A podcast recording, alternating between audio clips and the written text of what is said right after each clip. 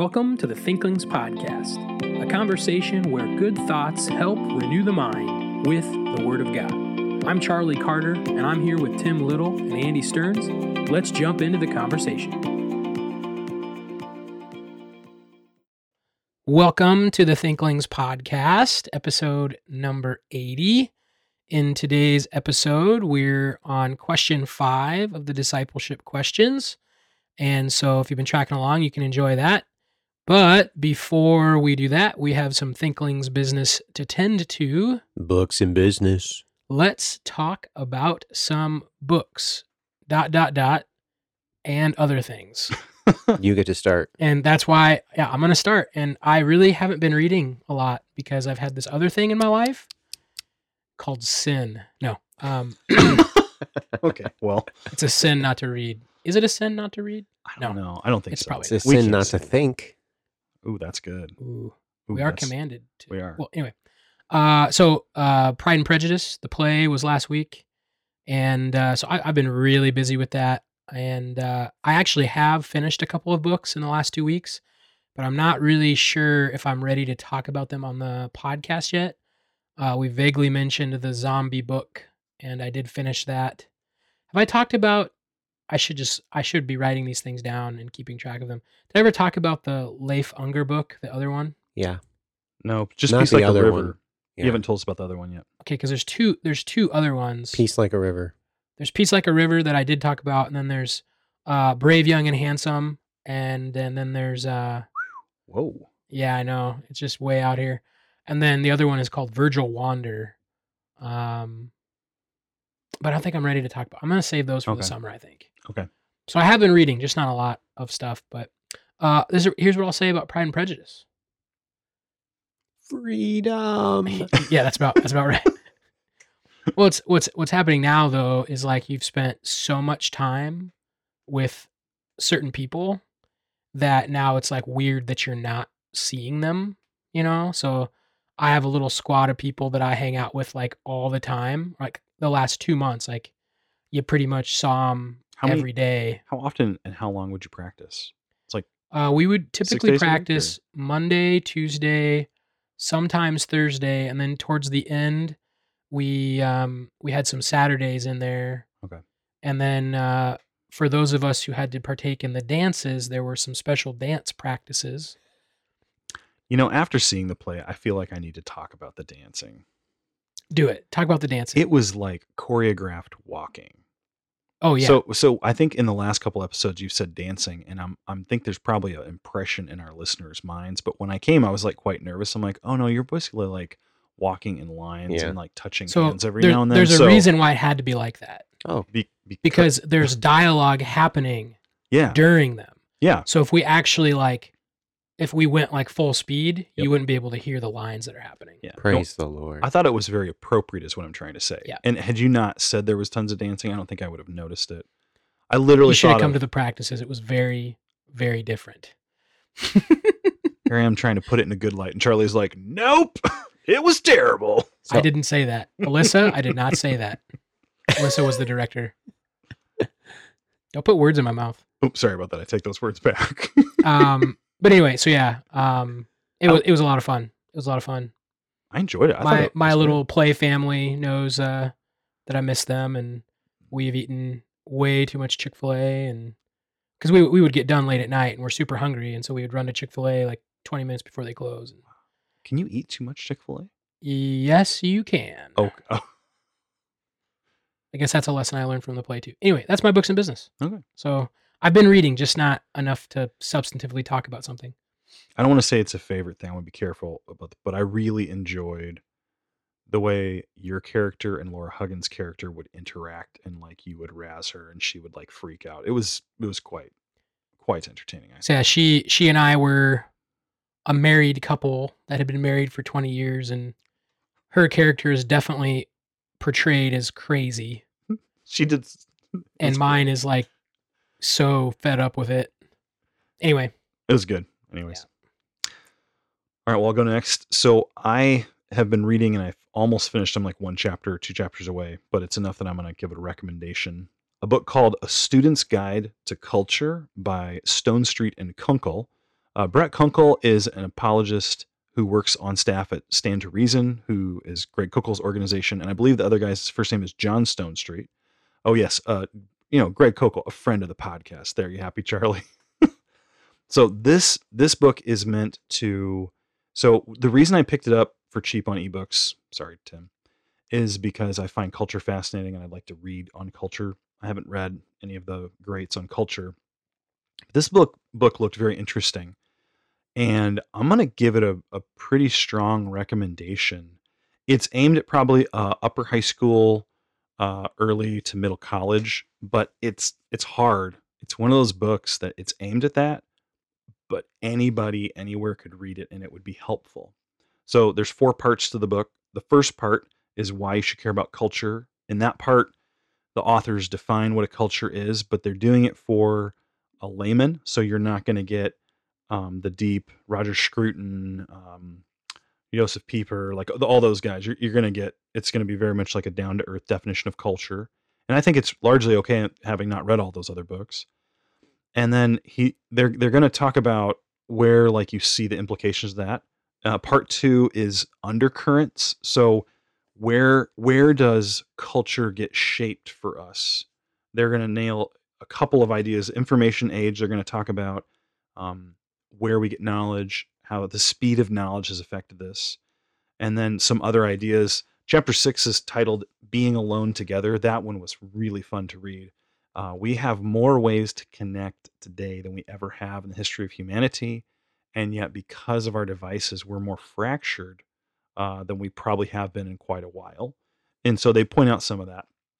Then part three is the actual guide to culture. And this is where they go through different topics that are being affected by the culture. So I'm just going to list them off. These are each a chapter pornography, the hookup culture, sexual orientation, gender identity, affluence and consumerism. That's one chapter. Addictions, entertainment, and racial tension. Now, each one of those, they have like a scripted four part path they're going to go through in the chapter and they're going to address it. The nice thing is uh, maybe you don't deal with gender identity. Uh, you could read the chapter, it might be some interesting information. But if you ever needed information, it's full of uh, quotes and resources that unpack what's going on at a very introductory level that I thought was very helpful. And then part four is how to build a Christian worldview. And there's a chapter on reading the Bible, a chapter on trusting the Bible, uh, a chapter that I'm currently on, the right kind of pluralism. Uh, that's a really intriguing discussion in and of itself. And then the last one is about how to take the gospel the culture. I really like this. I thought it was good. And here's who I would say it's great for. If you are discipling someone who's a little bit younger than you and you're trying to prepare them to live in this world, this is going to be a great book to go through because it'll give you talking points. I'm going to speak at a senior high camp in North Iowa this summer. I'm going to bring uh, this as a recommendation to the high schoolers and the youth leaders because if you're discipling a high schooler, especially one who's been heavily influenced by this culture, this is going to be a great book to give you a starting place to talk. So, the title again is A Student's Guide to Culture by Stonestreet and Kunkle. And I'm going to give it a solid five on the goodness scale. I really liked it. I think it's a great book, and I would highly recommend it. Highly recommended at a five. Yeah, I know. That's what I thought would happen. So, it- for what it is, it's solid, but I know it's not going to be for everybody. And also, within its genre, it's trying to be an introduction. I just remembered something that we were supposed to do, and I would like to interject it before Tim's books and business. That's okay. It's fine with me. Are we at a good a good point? I don't know if you had. I, I was in the middle of a thought. I re- finished thought. Finished So no, I would just say that because it's it's like a specific idea, like a specific Sure. thing, and because if you really want a treatment on gender and sexuality, there's other books you go to. If you Mhm. want on pornography, like Challies' Sexual Detox is really good. If you want one on uh, racial tension, Voddie Baucham's Fault Line, but like there's other Mhm. books. But if you're looking for an intro, so I felt like I couldn't Mhm. put it super high. That's why, Tim. All right, thanks, Charlie. So our social media manager Sydney uh, brought a book to us. It's currently sitting in my office. I forgot to bring it. Oh, that's right. Yeah. Oh, we The, got the name of the book is What is God? What is God? And uh, this is not a book that we are recommending that you purchase uh, unless you're purchasing it to burn it. Uh, it's horrendously bad. Uh, there's there's a particular page. It's like everything is God. You're God. You know, it's like this really weird, like, oh, it's disgusting. Isn't so it a children's book? it is. It's like aimed at children, like cute little puppy dog photos, and it's like cartoony, and um, it's absolutely horrendous. And so I told Sydney that uh, we would place it on the shack stack for her. So um, just so you are aware, it's "What Is God" by uh, I'm not sure if I'm pronouncing this. It's Eaton, not Ethan, but E T A N Boritzer. Um, and uh, yeah, you should if you if you feel like you want to minister to the world, you want to go and buy all of them and destroy them. It would be a service to the Lord. so uh, anyway, yeah. Uh, what is God? It's a negative five million on the goodness scale, and uh, firmly placed on the shack stack. Boom. Okay. Uh, with that, I'm gonna recommend. Uh, my books in business is "A Way to Pray" by Matthew Henry. It's just like we're going a complete opposite direction here, folks. It's like right? shifting the gear without using the clutch. You, know, Yeah, you hear you that just slammed it in, It's like, but it's you're going from reverse to fourth gear forward or Hey, it's something. okay. Our our podcast can handle that. okay. We're good at that. Uh, a way to Okay, can I throw in another comment? Oh man, here it comes. So I actually did just talk to someone today who said that they appreciate uh, the length of our podcast. Not that it's actually really short, but that they enjoy that we take time to develop.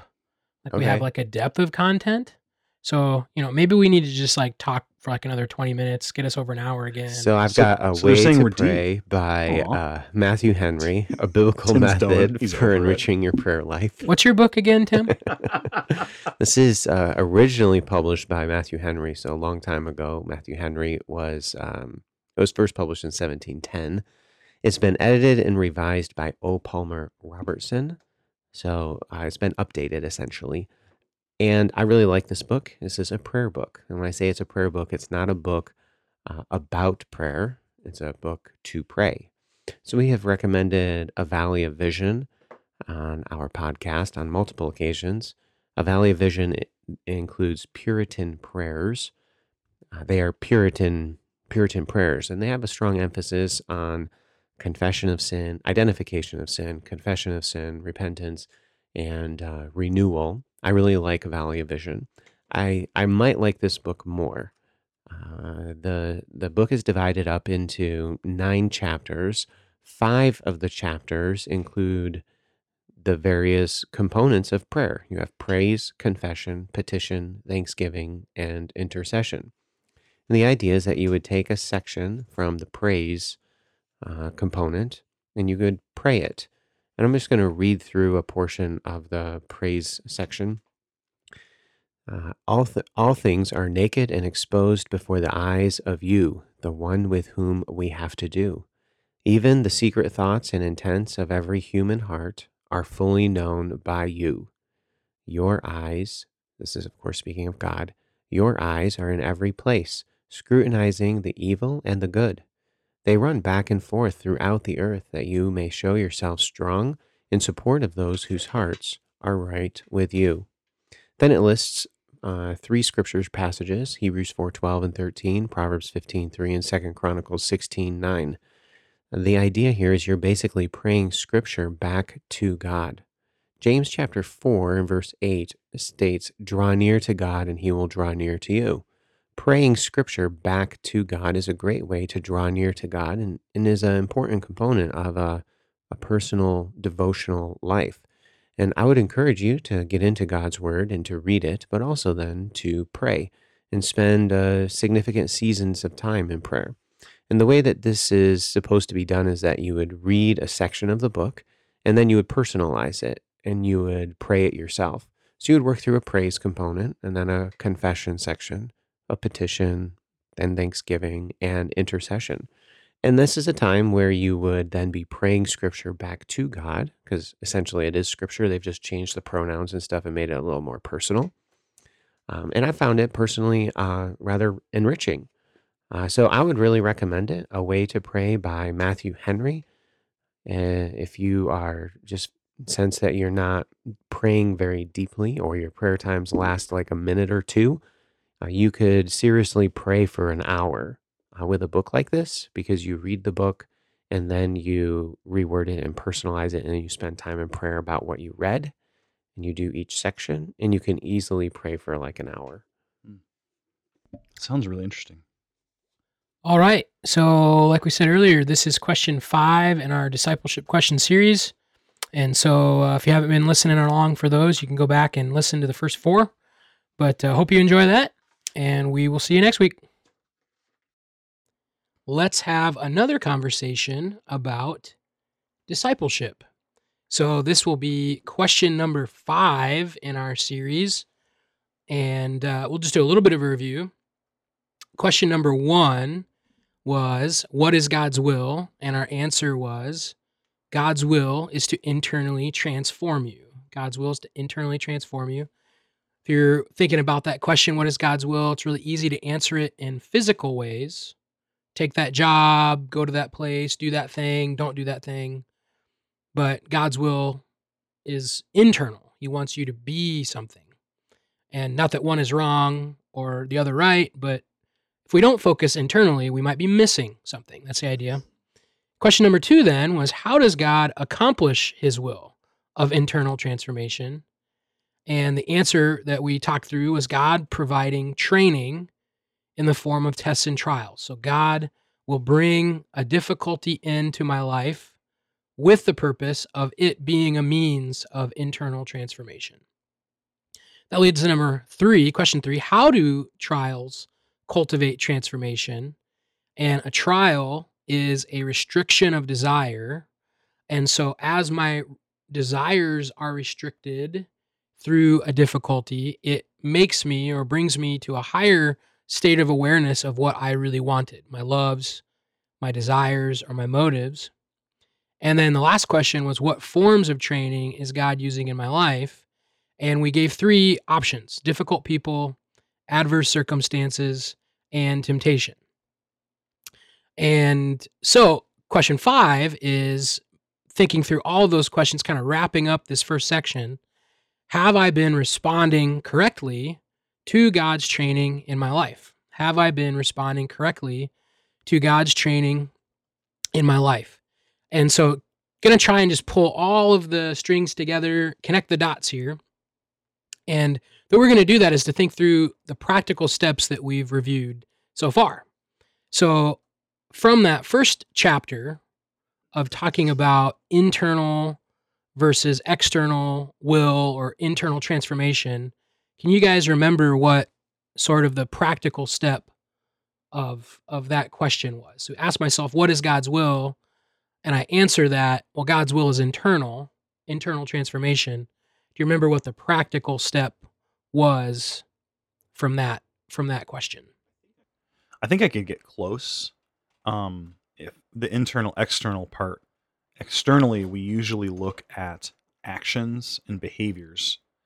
And that's not wrong, but you were asking us to look internally. God wants to change our internal desires and our loves.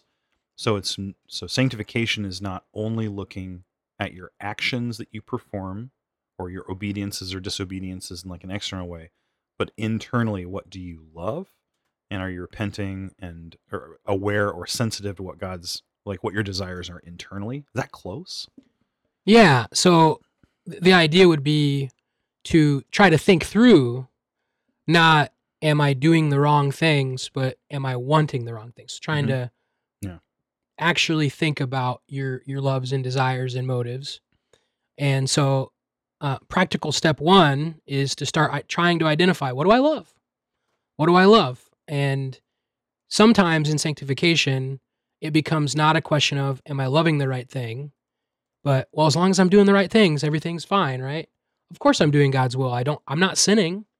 I, I never I don't do those things, but there's more to it than that. Hmm. And it's am I loving the right things?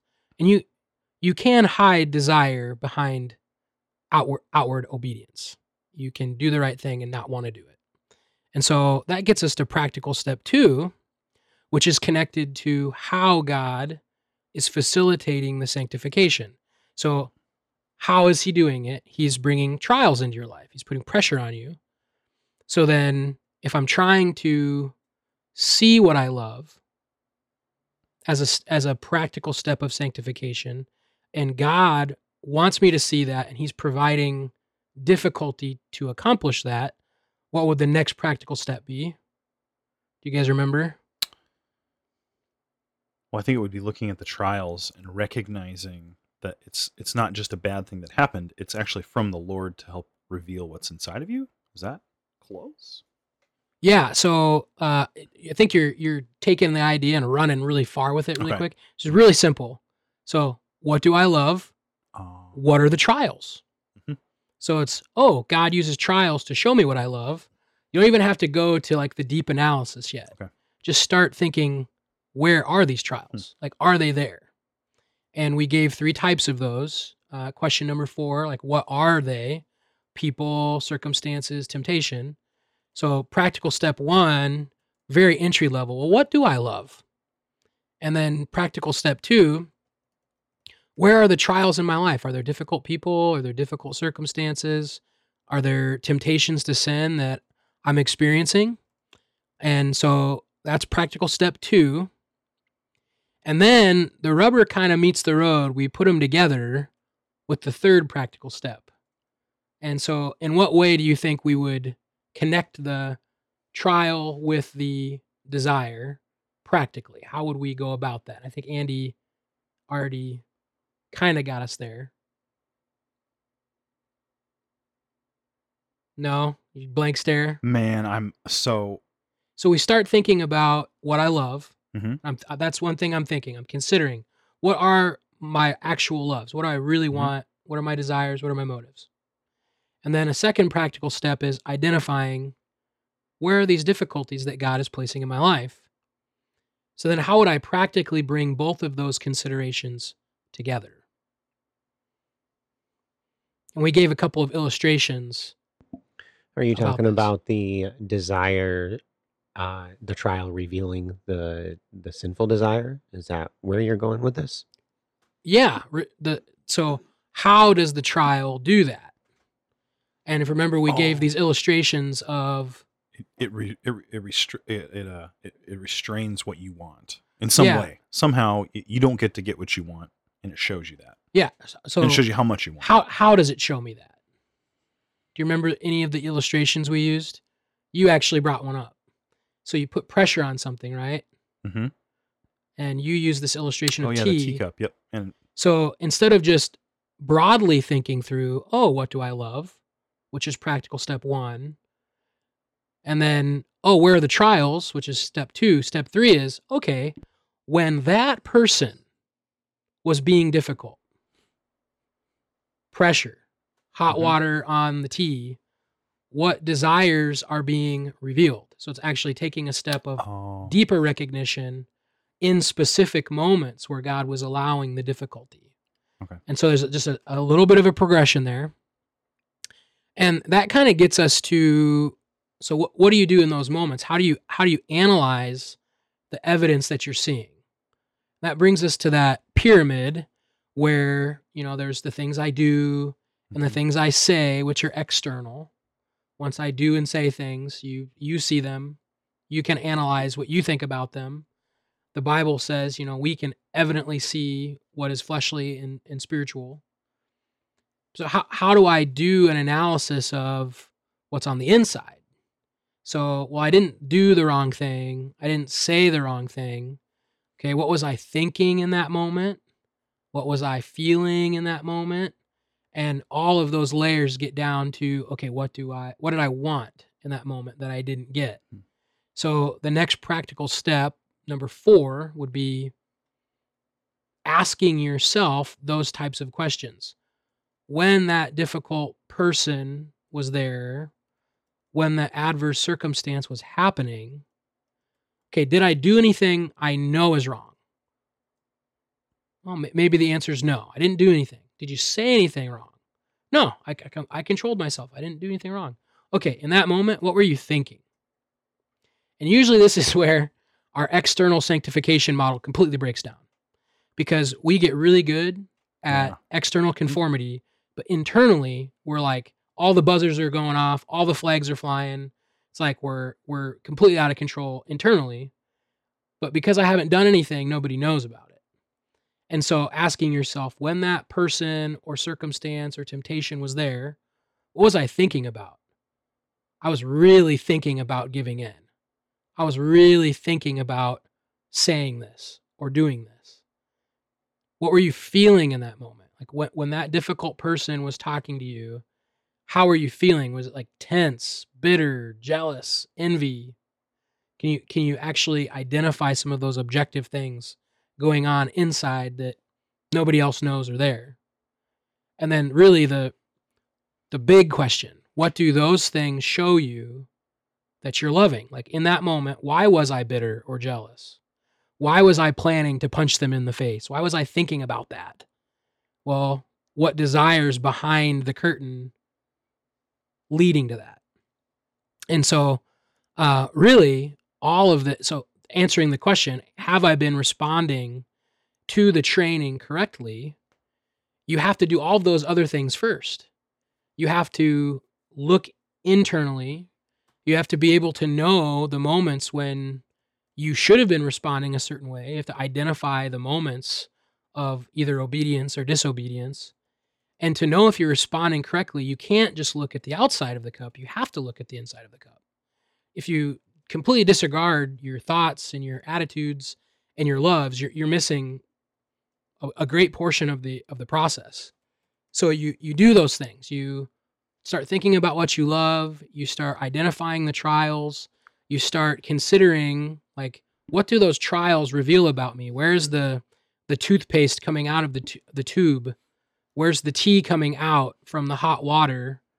And you start looking at those responses and reactions. You start asking yourself difficult questions. It's like, what was I thinking in that moment? And then to answer question five, you have to make a judgment about those things. And this is what section two is going to get into. Hmm. Was my response fleshly or was my response spirit? And so once you've kind of gone through steps one through four there, and you should have a list like, oh, Monday, difficult person one, and this is how I was feeling and thinking. And oh, I think that in that moment, here's what I really wanted and I didn't get it. Okay, so then your your reactions in that moment to know if it was a correct response, you have to decide was that a response of the Holy Spirit or was that a response of my flesh? And you might not have acted on it if it was fleshly, hmm. but it could still be present within you. And that's that's the discernment that you're trying to develop. And so these first five questions, this first section, it's all about awareness. It's all about trying to turn the lights on for you personally to see how your heart is reacting in those difficult moments. And so if you write out those trials that God has allowed and you start asking yourself those tough questions, I'm confident you will identify areas where you responded fleshly. Confident. In fact, we do this all the time. and and we know as Christians, I'm upset, but as, but don't do that. Don't say anything. Just be quiet. Which I do think it's virtuous to to be able to control your tongue. James talks about that. But if you just think there's a, a victory happening because you didn't do something externally, but you are raging with anger internally and you don't know how to to deal with that you don't know how to to walk in the spirit internally you might have some issues down the road. Um so uh, if you're honest with yourself if you really take down that record and start thinking through those moments you're going to see a lot of fleshly influence and this is because we're totally depraved. Uh, the more spiritual you are you're going to see how sinful you are. It's not how much more perfect you become, even though we do progress, it's not like, oh, wow, I'm perfect today. You're going to see sin all over the place.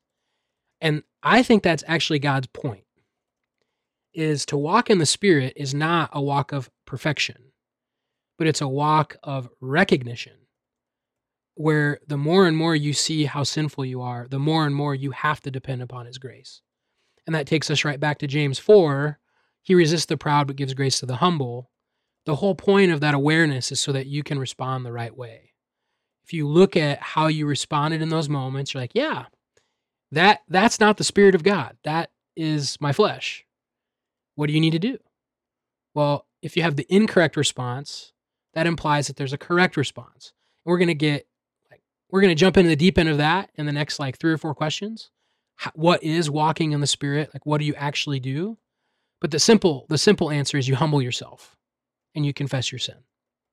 And so uh, question number five Have I been responding to the training the right way? The way you answer that is you have to look back at the moments of training. You have to identify what's going on inside thoughts, attitudes, desires, loves, motives. And you have to make a judgment. Is that fleshly or not? And if it is, you are not correctly responding. if you're if you're responding in fleshly ways and you're not doing anything about it, that's not the correct response. And so uh, that's you know the last practical step here is if you see that, repent. to, really, it's a step of prayer. Hmm. And so, uh, what do you guys think about that? You have maybe a, a few minutes of dialogue on that. Add some things in. So I don't know if you remember in 2018, I was going to speak at a family camp on sanctification, and so you and I we met at Porchlight and in my office, and we were talking through that. And that was when you first started walking me through some of these thoughts. And from that point on in our friendship, one of the most helpful repeated things you would say that goes along with what you're saying here is when someone's looking at their life and they want to know, like, want to learn about it, a question you would ask is, like, whatever the action, heart, like feeling or anger, you know, whatever it is, you'd say, is that being produced by the Spirit of God or would that be produced by the flesh? And that litmus test like drove drives my mind to see that, man, I'm ragingly angry, but I'm keeping it in control outside, but mm-hmm. like is internal raging anger. Like is yes. that that is that really like righteous anger? or is this just fleshly? So I think the flesh spirit thing and like looking at my desires has been very helpful do you have like do you have a place you would take people uh, in the scripture to look at that or is that like a later lesson or yeah so another great question to ask in those moments when it is purely internal mm-hmm. and there are i think we've produced a lot of christians like this in our discipleship ministries avoiding external mm-hmm. shame and guilt like don't don't do that thing you know they're, they're afraid of their sin or confessing their sin and there's like a a high level of, of control externally. But maybe they don't know how to deal with it internally. Are they really walking in repentance, walking in the spirit in their in their heart? You know, and um, a, a great way to imagine this to maybe answer the question is, okay, you didn't do or say anything, mm-hmm. but in that moment, if you would have done what you wanted to do, what would you have done? And I've had guys in my office and I ask them that. I'm like, well, what happened? Well, they said this, but I didn't do anything wrong. I didn't say anything back. But you can tell they're upset. Like, well, what what did you want to do in that moment? And just, just be honest with me. What did you want to do? I wanted to punch the guy in the face. Okay, great, good. That's that's spiritual awareness, by the way. Understanding what they wanted to do, and then maybe another layer would be understanding why they wanted to do that uh, to, so the motive behind the potential action. And so, okay, if you would have done that, would that have would we deem that a righteously angry angry thing to do is to punch him, or would we say no, that's probably fleshly? And they can they imagine, oh, that's what I wanted to do, and that's clearly fleshly. Yeah, but so that's in your heart, like that's there. Like it's just because you didn't do it doesn't mean it's not there. And so I think that's helpful. But then uh, a great test of those things is Galatians 5. The deeds of the flesh are evident. And there's the whole list, it's not the only list.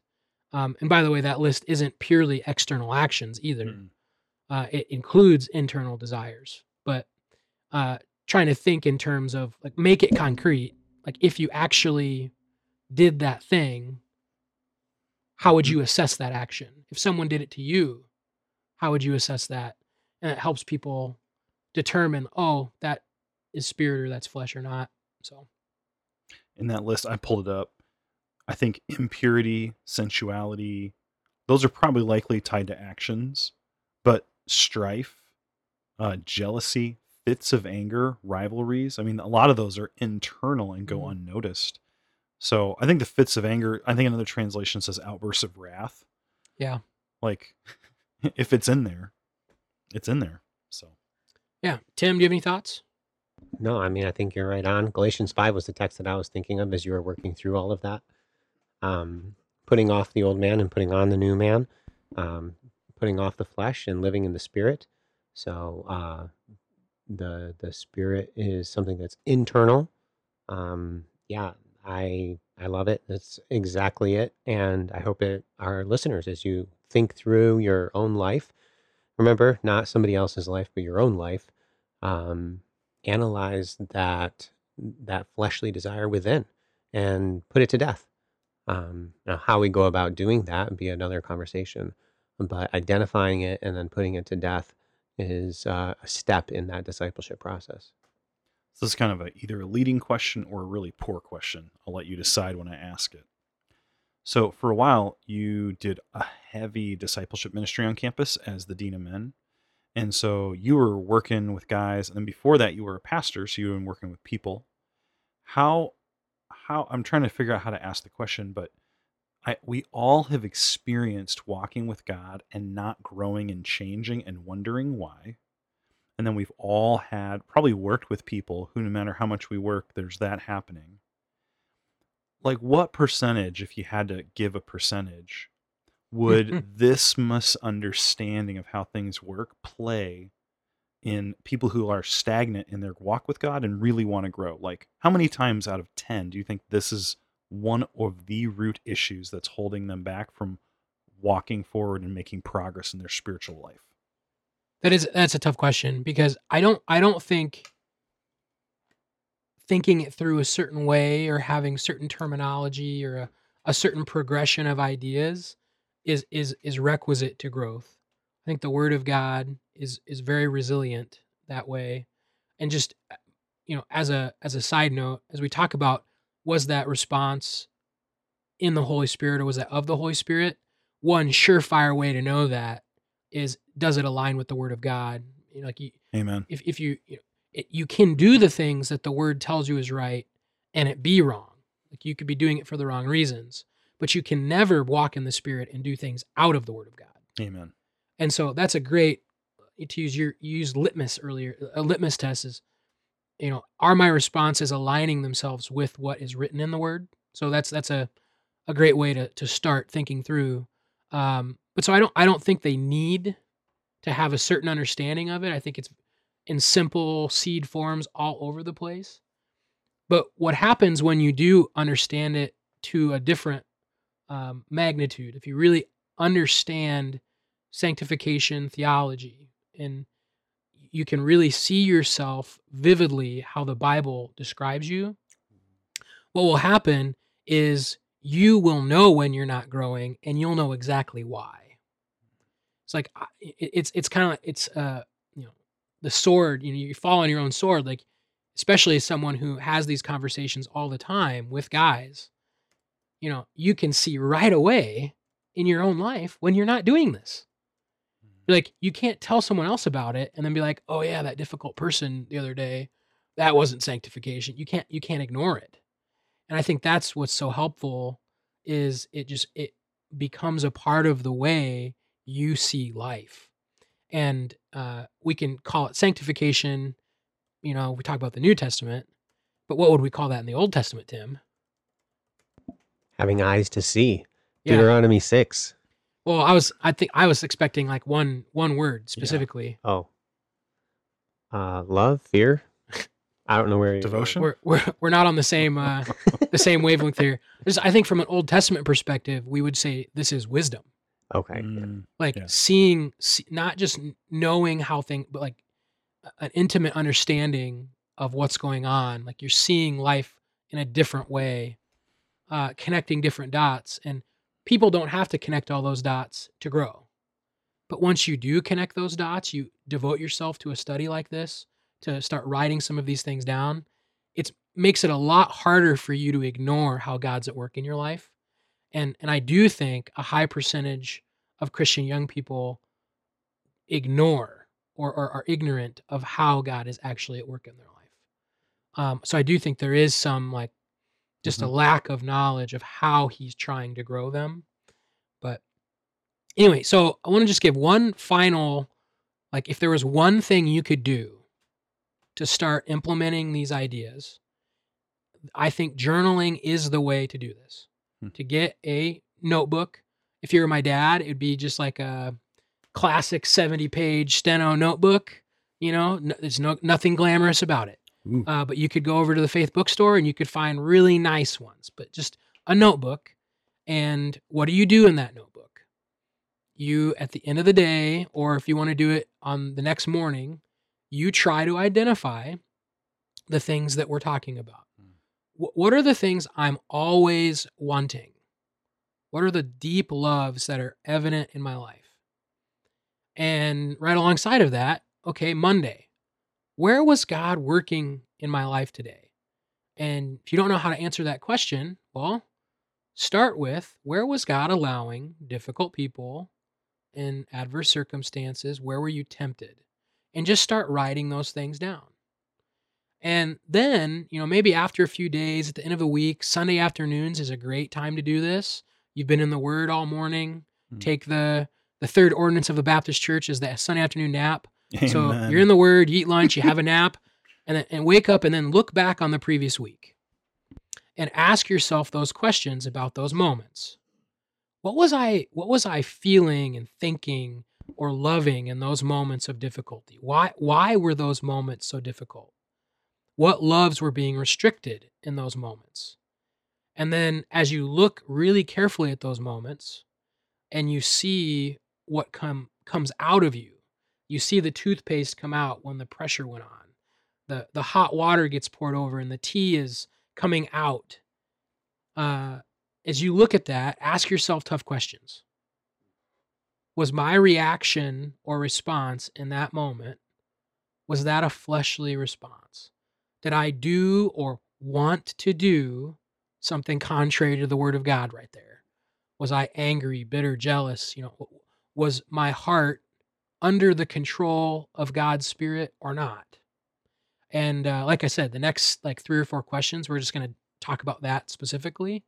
But I think there's enough um, grace that God extends. If we honestly look, it's not hard to identify.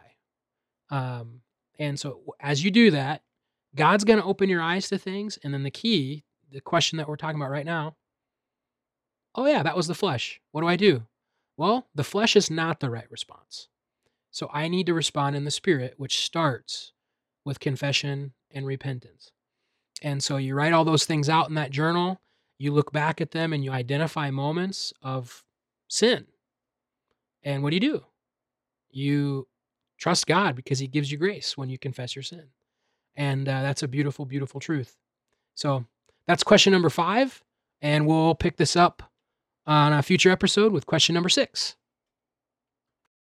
Thank you for listening to this episode of the Thinklings Podcast. We would love to hear from you. If you have any feedback, suggestions, or potential topics that you'd like us to discuss, you can contact us through our email, thinklingspodcast at gmail.com. Remember, don't let this conversation end with this podcast. Read good books, talk about them with your friends, and always continue to cultivate your mind. See you next time on the Thinklings Podcast.